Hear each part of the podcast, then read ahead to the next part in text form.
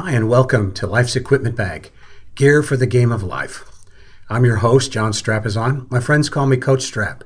And this is episode one. This is the first episode. We've entitled it All In. When asked what makes a good coach, Hall of Famer head coach George Halas of the Chicago Bears responded this way. He just responded with two words complete dedication. George Halas was an iconic coach of the Chicago Bears, and he embodied what he believed. Dubbed Papa Bear, he was unwavering in his devotion to the Bears. Early on, Halas was not only the founder and owner of the team, but he was also the head coach, the business manager, the handler of ticket sales, and incredibly, for the first few years, he also played wide receiver and defensive end. Coach Halas coached the Bears for 40 years, making him the longest tenured coach in the NFL history. During this run, Papa Bear won 324 games, the most of any coach with any one team. His Bears won six NFL championships while suffering only six losing seasons. Recently, ESPN named him the fourth best coach in NFL history. Coach was not only all in when it came to his beloved Bears, his dogged dedication to the development of a professional football league made him the driving force behind the 12 founders who in 1920 met in Ralph Hay's Hupmobile showroom in Canton, Ohio, forming what became known as later as the NFL. Mike Ditka, former Bear player under Coach Halas, said this about the man Halas.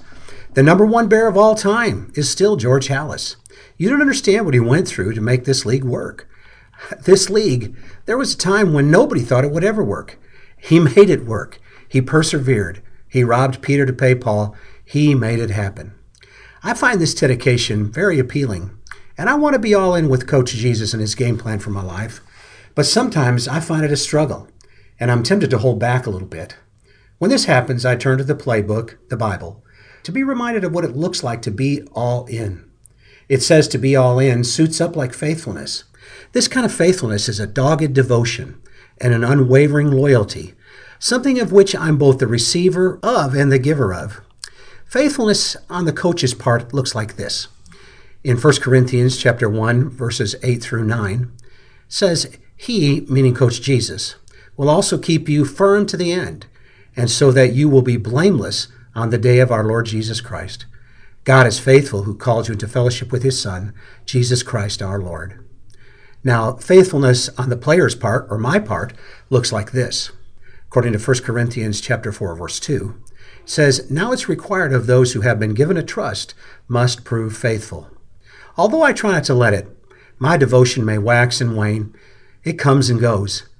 But the coach's complete dedication to me never wavers. No matter the level of my faithfulness to him, he's all in all the time with me. The playbook tells us this in 2 Timothy 2, verse 13.